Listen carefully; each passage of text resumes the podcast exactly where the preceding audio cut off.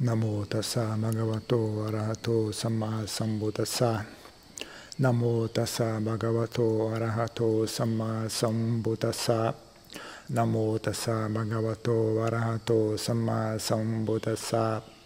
Buddham dhammam sangham namasami.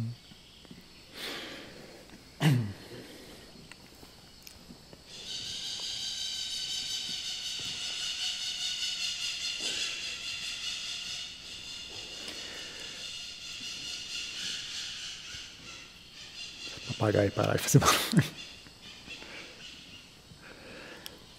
Então,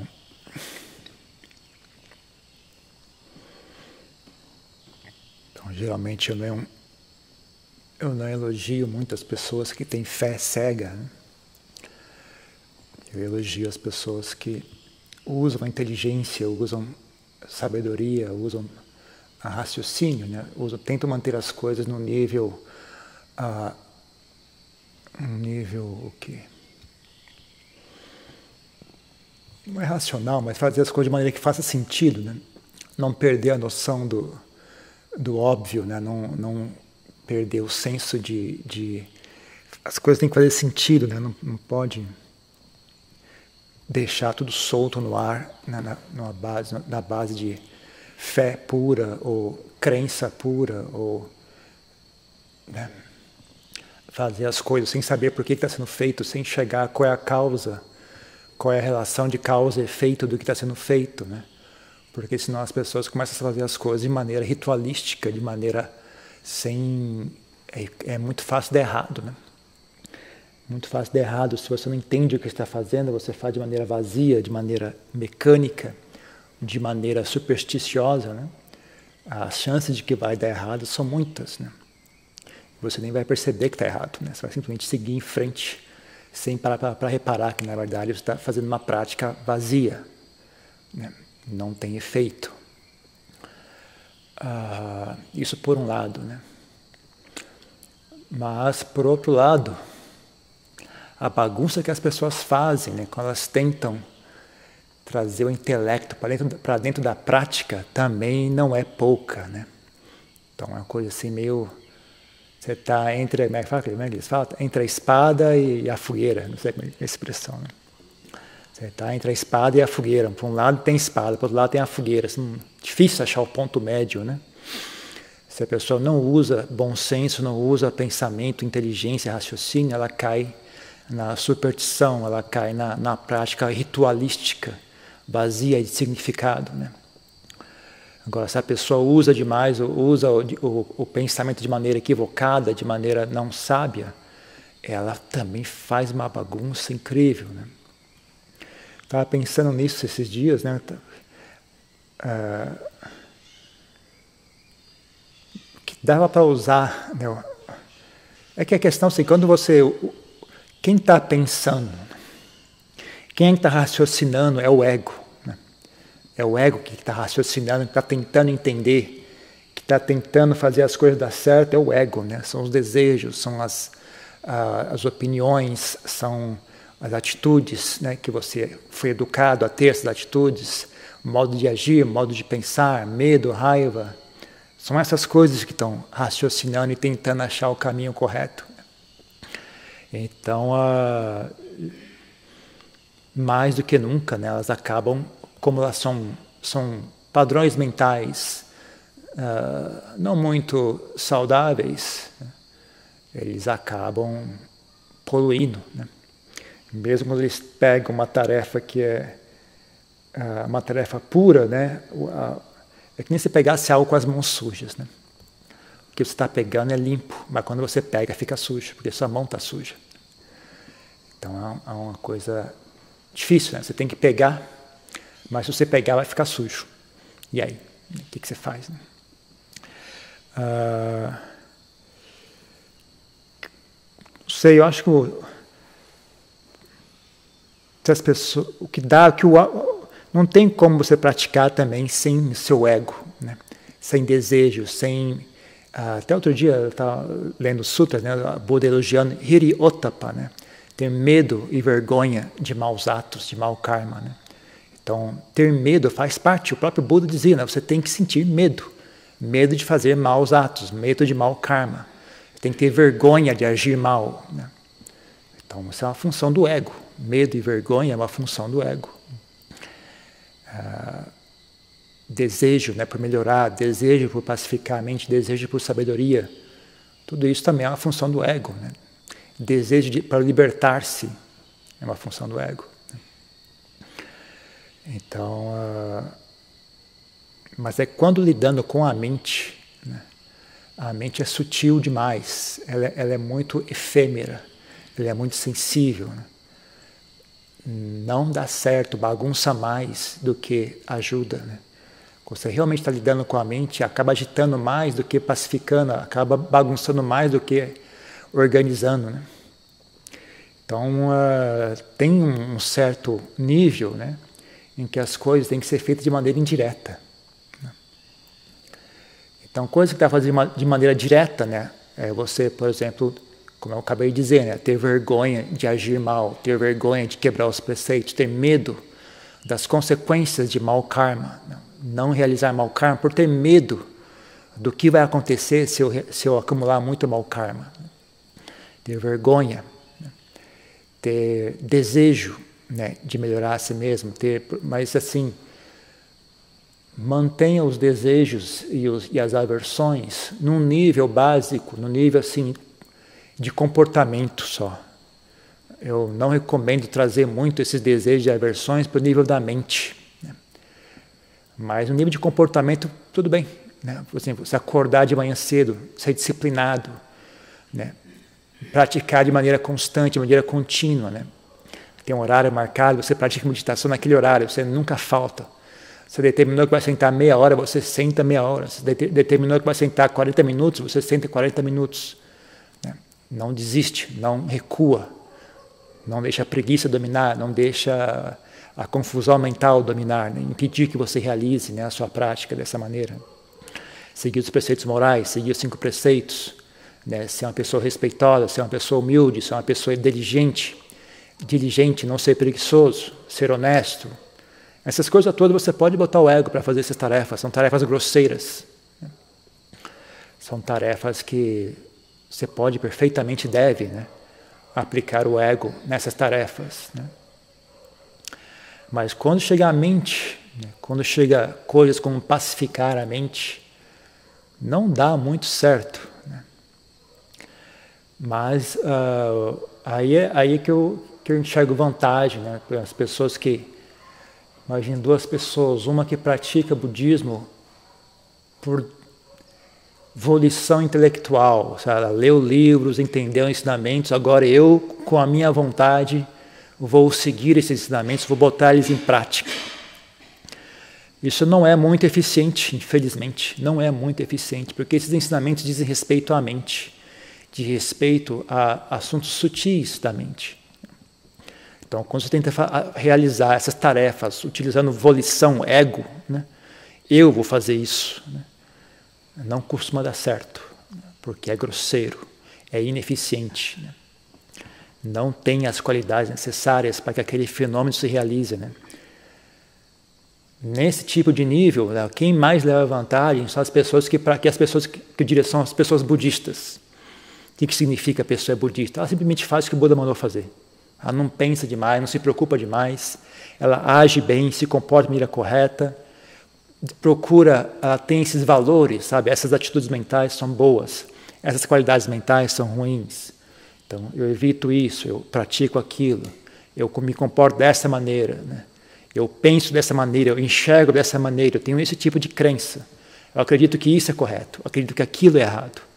Aí você se comporta de acordo, você se esforça nesse comportamento. E isso cria, né, o ambiente em que esses estados sutis da mente se manifestam. Então, você trabalha de maneira indireta, você bota o seu esforço em cultivar uma, uma personalidade saudável, cultivar uma mente saudável, uma mente harmoniosa, uma mente tranquila, uma mente sábia, uma mente compassiva, uma mente bondosa, uma mente inteligente, a, a, a perceptiva, assim... sensível, perceptiva, né? que, que, que percebe as coisas. Atenta, uma mente atenta e cuidadosa. E isso cria as condições para que esses estados mentais se manifestem, que a, que a mente consiga se manifestar, a mente pacífica consiga se manifestar, a mente concentrada consiga se manifestar. Se as condições são boas, não é difícil pacificar a mente. Agora, quando você tenta, eu vou alcançar Samadhi, eu li essas instruções, eu vou aplicar essas instruções e eu vou pacificar a minha mente. Não vai, cá entre nós, não vai. Não. Você vai sentar lá, queimando, queimando, de, tentando forçar as coisas, não vai conseguir fazer nada, né? Ou, no pior das etapas, na pior das possibilidades, você vai achar que conseguiu, vai se convencer que conseguiu, que é a pior coisa que existe. A pessoa que simplesmente não conseguiu não está tão mal assim. O pior é aquele que faz e se, se convence que conseguiu. E aí sai por aí falando, olha, eu consegui atingir os jhanas, eu... e sai por aí conversando com os outros como se fosse verdade aquilo.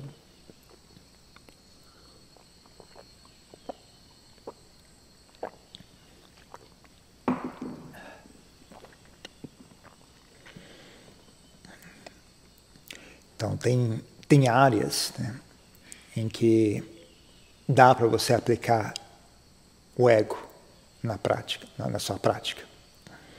Agora, tem áreas que não é muito produtivo. Qualquer coisa que diz respeito a, a níveis mais sutis da mente não é produtivo. Uh, Nove entre dez pessoas que eu vejo por aí falando em jhanas são pessoas com problemas psiquiátricos. As pessoas têm problema mental, elas tomam remédio. Elas estão aí falando do jhana, o jhana isso, o jhana aquilo. Quase sempre, nove entre dez, assim, é, é quase certeza. Sempre que eu ouço a pessoa vem falando de jhana, pronto, mais um. Chegou mais um doido. Então, entre os monges, a gente não fala sobre esse assunto, é um assunto assim, meio tabu. Nenhum monge chega, oi, como é que você entrou no jhana ontem? Ninguém fala isso. Esse tipo de conversa não se tem. Esse tipo de conversa, no máximo, no máximo, você fala com o seu professor.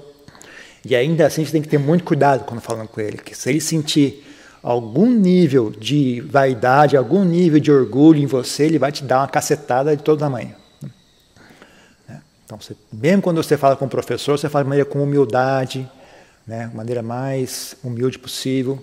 Não dê nenhuma... Não, qualquer ponto que ele enxergar apego ou vaidade ali, se prepara, que você vai levar uma bronca absurda. Então, não é um assunto para ficar discutindo. E quem está discutindo o jhana, se alguém vier falar com você de jhana, sai e perde. O cara deve ser doido. Quase certeza que o cara é xarope. Ah. Né? Não é assim a característica de uma pessoa que tem a mente pacífica, né? Porque a mente, essa mente que se pacifica e alcança os estados sutis, ela tem qualidades, né? Essas qualidades iriam impedir que a pessoa saísse por aí e se expondo dessa maneira, né? Se a pessoa tem as qualidades que fazem com que a mente se pacifique e alcance os estados sutis, ela não vai ficar se exibindo por aí de maneira negligente, né? Então pode ter certeza, o cara está falando de jhana, o cara deve ser doido, né? Sai de perto, né? Então, uh, se tem alguma coisa a ser conversada sobre isso, procure um professor que você tem confiança e converse de maneira discreta e humilde com ele, né? Ouça os conselhos que ele tem a dar. Principalmente se ele falar que para esquecer esse assunto, esqueça esse assunto, né? Porque não é saudável. É, não, não, não é saudável, né? Esse tipo de assunto não é que ele não, não seja necessário, os jhanas não são importantes, ou os jhanas não são possíveis, ou os jhanas... Uh, não, não podem ser realizados. Eles são importantes, eles são possíveis, eles podem ser realizados, mas é um assunto que é diferente dos, dos demais assuntos, né? Não é um assunto comum, não é um assunto para o ego se envolver. É um assunto que você tem que deixar livre, o mais livre possível do ego. Eu jamais não deixe o ego, o ego agarrar esse assunto, em hipótese alguma. É muito traiçoeiro, né? Então, não...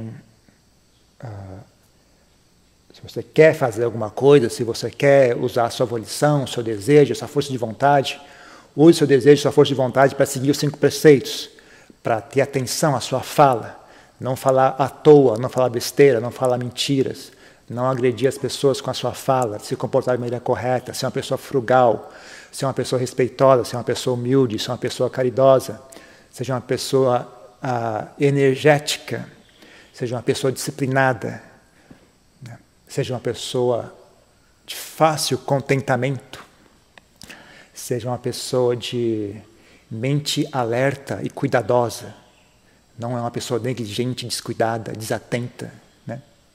Nisso que você bota o seu esforço, nisso que você bota a sua volição.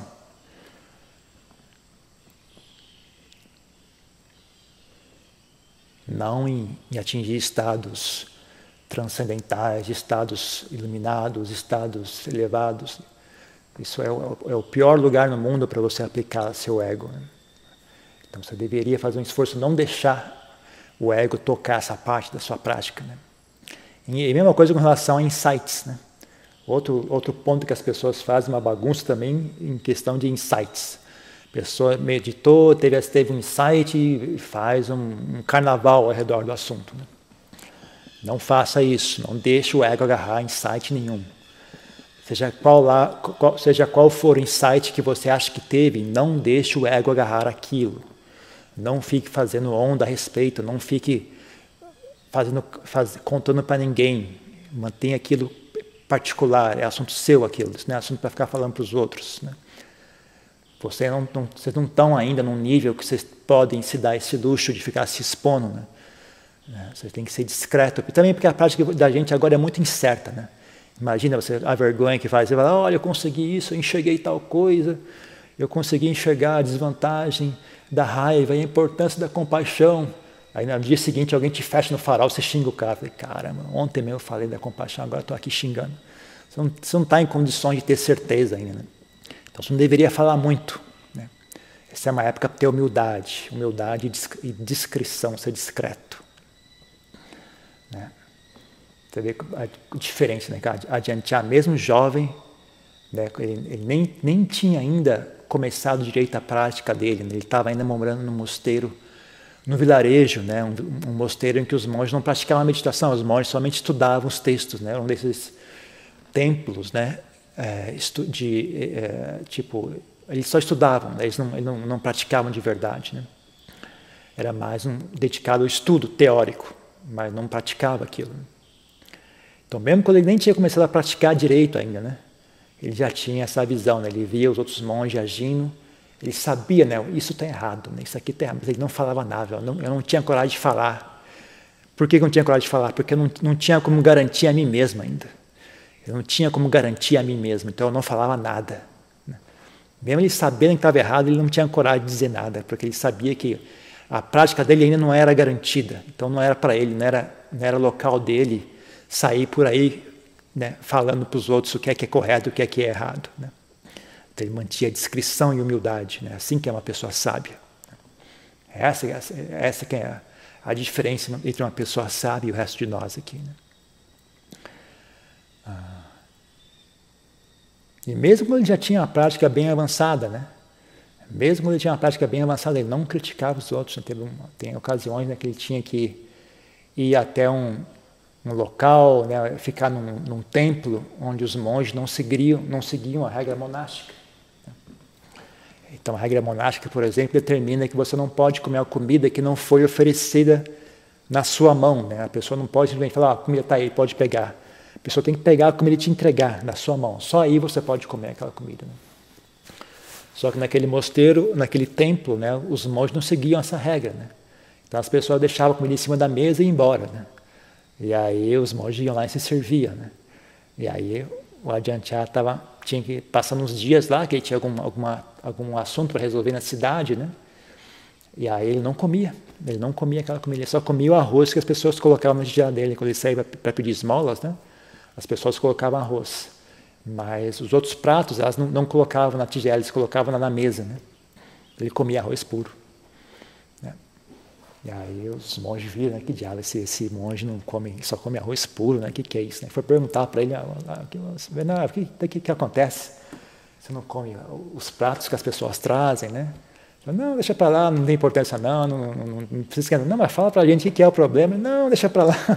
Aí, depois que eles insistiram, né, que ele, não, é que acontece o seguinte, eu sigo a regra monástica, a regra monástica determina isso, isso e isso, né? Mas eu não estou aqui para criticar vocês, né? Vocês, eu só eu só estou aqui por alguns dias, daqui a pouco eu vou embora, então, por favor, não se incomodem, continuem praticando como vocês praticam, né? Eu não tenho, não tenho problema nenhum, né? E aí, ah, aí os monges, na verdade, ficaram inspirados, falaram, puxa vida, que maravilha, não sabia que... A gente conhecia essa regra, mas não sabia que alguém ainda seguia essa regra, né? É, a partir daquele dia eles começaram a seguir, né, de maneira correta, né? Sem ficar ofendidos, né? Você vê que é, o Ajahn Chah seguia exatamente aquilo que o Buda especifica, né? Quando você vai falar algo desagradável, né, você evita falar. Somente quando a pessoa pressione você, você não tem como mais evitar, né, dizer aquilo, né? Aí você fala o mínimo possível, fala de uma maneira mais sutil possível, mais humilde possível, né? Então, é o exemplo, o exemplo mais gráfico, né, mais prático que você pode ter desse, desse ensinamento do Buda, né? Essa é essa história do Ajahn Chah, né? Então, a pessoa tem humildade, né? Mesmo quando, mesmo quando você está certo, você tem mais humildade ainda, né? Não é quando você está errado, você tem que ter, você tem que ter humildade. Você tem que, se você está errado, você já não, provavelmente você não vai ter humildade mesmo. A pessoa que está errada, em geral, já está obcecada com raiva, está obcecada por ganância, por vaidade. Pouco esperado que você vai esperar que a pessoa possa ter humildade, né? A pessoa que pode ter humildade é a pessoa que está certa, né? A pessoa que tem visão clara, que tem sabedoria, essa é uma pessoa que você pode esperar que ela tenha humildade, né? Então, é justamente quando você está certa que você mais deveria ser humilde, né?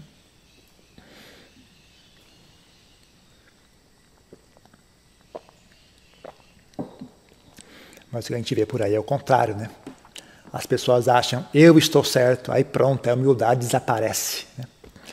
Assim que a ideia surge, eu estou certo, pronto, não tem mais nenhum pudor em xingar os outros, acusar os outros, ridicularizar os outros, humilhar os outros, apontar o erro alheio, né? Por quê? Porque eu estou certo.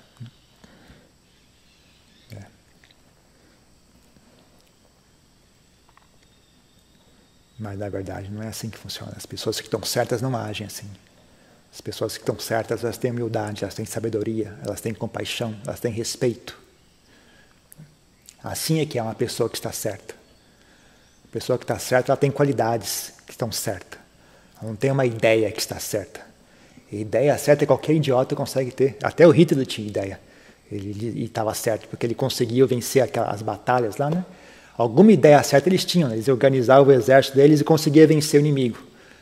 Então estava certa a ideia deles, né? Mas a ideia deles era matar e, e, humilhar, e matar e oprimir os outros, né? Então a ideia está certa, mas as pessoas estão erradas, né? O que, que vale isso? Não vale nada, né? A ideia certa não vale nada. A ideia certa não vale nada. As pessoas é que são importantes, as ideias não valem nada. O que é importante são as pessoas, né? E principalmente pessoas feias adoram se esconder atrás de ideia certa, né? As pessoas feias adoram uma ideia certa, porque elas escondem a feiura delas, né? Elas botam a ideia certa na frente e se escondem atrás, né, com toda a sua feiura, né? E, e finge que, que são pessoas boas, né? Porque a ideia está certa, né? Então, você vê por aí, né? As pessoas defendendo boas causas, mas as pessoas imersas em ódio, em raiva, rancor, né? Falam em bondade, mas por trás só tem rancor e ódio, né? E uh, ego, ego, vaidade, ego, orgulho.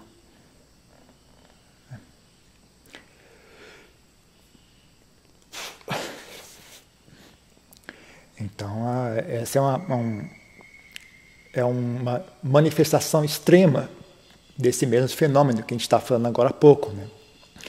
Com relação à prática de meditação, à prática do Dharma, né? As pessoas tentam uh, botar a ideia certa, né? Falando os jhanas, vamos alcançar os jhanas. E aí o, o ego come, come até ficar gordo, né? Nessa história de jhana. Porque é uma ideia correta. O Buda ensinou a alcançar os jhanas. Então, solta o ego em cima disso, solta a ganância, solta...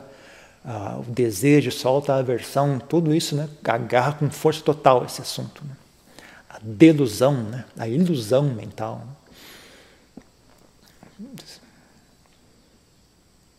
Então, então, não importa o quão nobre sejam os dhyanas, não é coisa para o ego agarrar, não é assunto para deixar o ego pegar.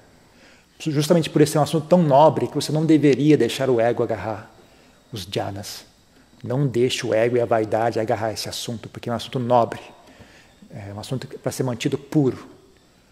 Insight é a mesma coisa, qualquer insight que você teve, não deixe o ego agarrar. Não deixe o ego poluir, sujar o insight que você teve. Então, não fique ali pensando demais naquilo, seja lá o que for que você compreendeu, deixe para trás, siga em frente. Não fique re, re, re, re, regurgitando aquele negócio de novo, de novo, de novo. Né? Apenas olhe para frente e continue caminhando. Não deixe o ego apegar-se àquilo.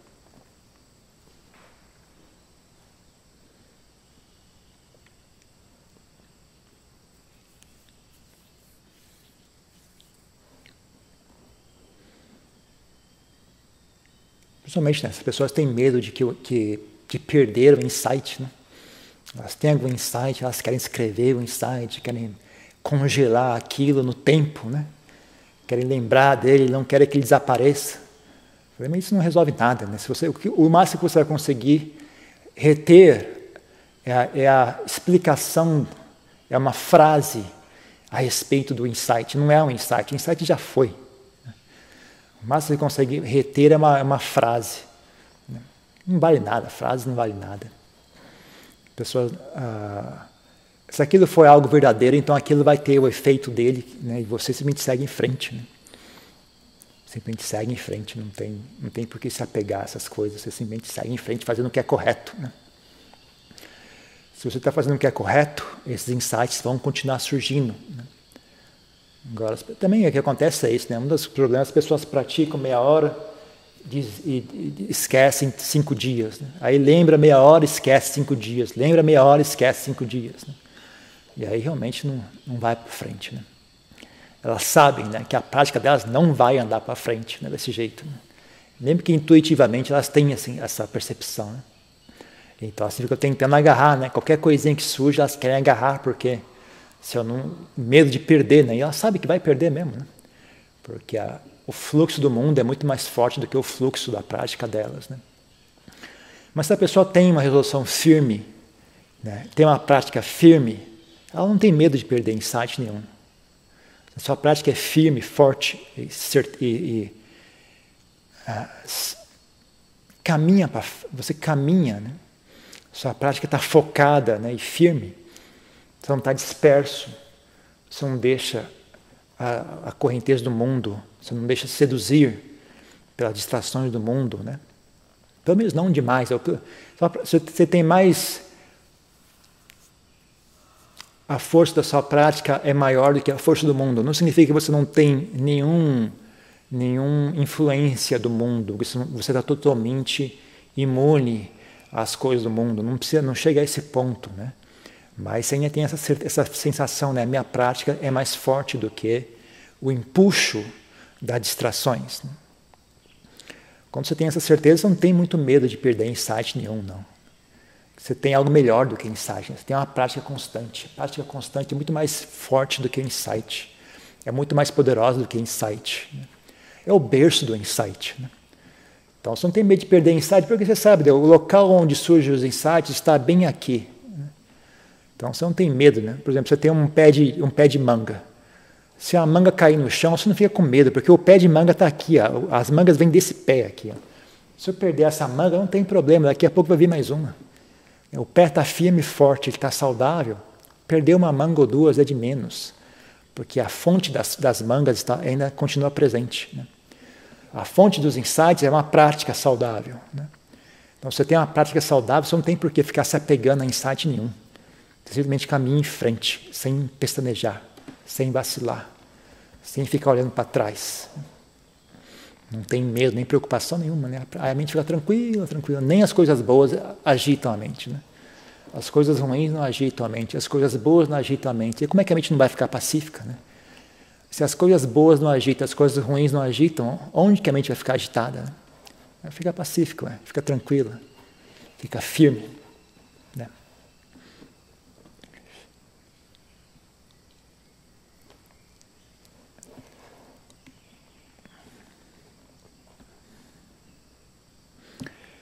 Então, ah,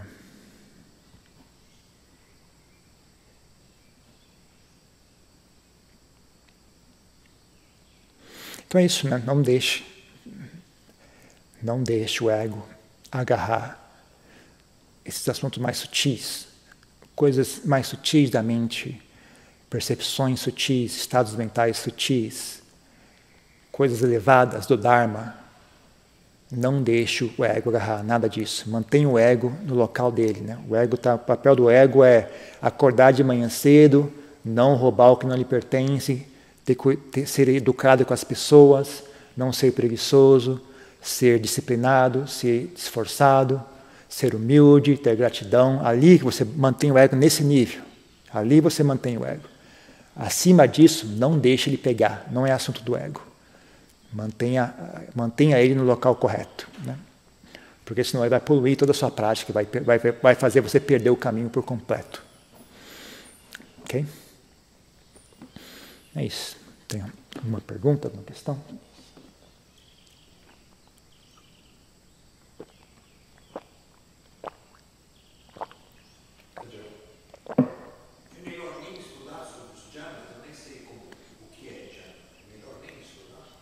Uh, eu acho que é bom você ter uma noção geral do que foi que o Buda ensinou. Eu acho que é bom você estar ciente que existe um negócio chamado jhanas e que né, eles são importantes. Né? Não custa nada dar, dar uma, uma lida geral. Né? Eu acho que todo mundo, todo mundo deveria ler o Sutta Pitaka inteiro, pelo menos uma vez na vida, sabe? Uma vez na vida você lê ele inteiro, de cabo a rabo. Não precisa memorizar nada, não precisa ficar anotando, só para a gente ler, só para você ver o que é que está ali dentro. E aí, e aí, a partir daí, aí você foca naquilo que tem a, a ver com a sua experiência aqui e agora. Aí sim, aí você pode focar na, nisso. Né? Então, aqui e agora, a sua experiência não é jhanas, então não se preocupe com isso. A gente está lidando com a raiva, está lidando com, com um desejo, luxúria, apego ao corpo, medo da morte, medo da velhice, preocupação, agitação mental, sonolência.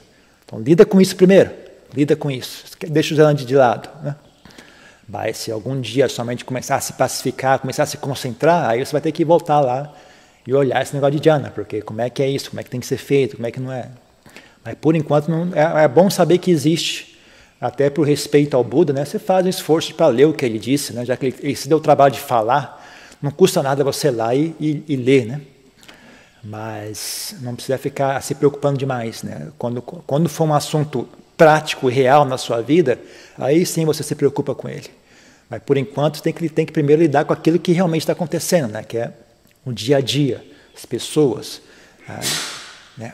A mente confusa, a mente com raiva, a mente com medo.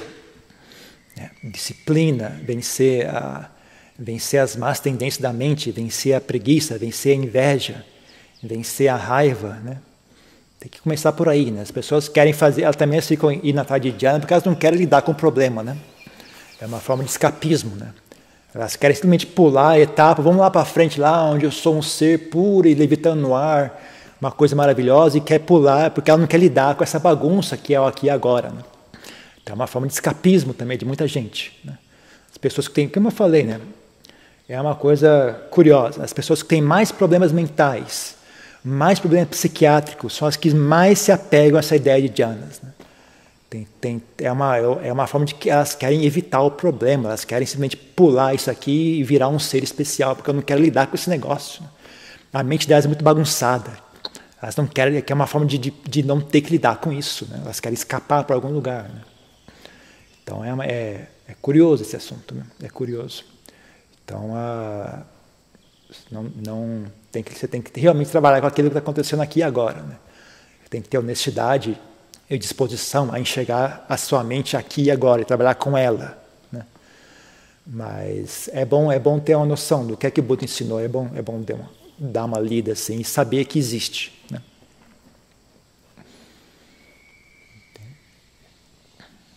Mais uma coisa? É, Ajahn, você sente que esse apego que as pessoas têm com o benefício da prática pode acabar se tornando um obstáculo para a própria prática? Eu não consegui entender a pergunta. Pode perguntar de novo? Opa, tá dando para ouvir agora? Tô ouvindo, mas você falou muito rápido, não consegui. Ah, entendi, desculpa. É, esse apego que as pessoas têm ao benefício da prática pode acabar se tornando um obstáculo para a própria prática em si? Ah, sim, vira ganância, né? Se a pessoa nunca experienciou, né, a mente pacífica, ela tinha muita ganância para experienciar isso, essa ganância deixa a mente grosseira. Né? E aí vira um, vira um obstáculo. Né? A mente, para conseguir ficar pacífica, ela tem que estar sutil, ela tem que estar bem lisinha, bem harmonizada. Né? A mente gananciosa não é sutil, não é, não é lisa, ela é áspera e dolorosa. Né? Então ela não vai conseguir se pacificar. E a pessoa que já experienciou a mente pacífica, né, e perdeu aquilo, não, não conseguiu repetir aquela experiência, pior ainda, porque ela, ela, ela sabe quão bom é. E ela sabe o que ela está perdendo. A pessoa que nunca experienciou não sabe o que está perdendo. Ela tem apenas um desejo, eu queria ver como é que é. Né? Mas a pessoa que já viu e não consegue repetir aquela experiência, se ela não tomar cuidado, ela entra em parafuso. Sabe? Ela, ela fica num ciclo de, de frustração. E que ela, eu já vi monge desistir de ser monge por causa disso. Sabe? Ah, entra num ciclo. Né? De, toda vez que ele sente meditação, ele, ele não consegue repetir aquela experiência. Então, gera frustração, gera raiva, gera desânimo, né? Ele vai, entra num parafuso que a pessoa perde completamente a, a, a estribeira, né? Acaba desistindo, né? É, é, um, é, é difícil, viu? Se a pessoa não tem habilidade de lidar com a mente dela, é muito comum a pessoa ficar presa num ciclo, né? De desejo e frustração, né? Que vai prejudicando, prejudicando até a pessoa desistir, né? Então é, é um obstáculo, sim.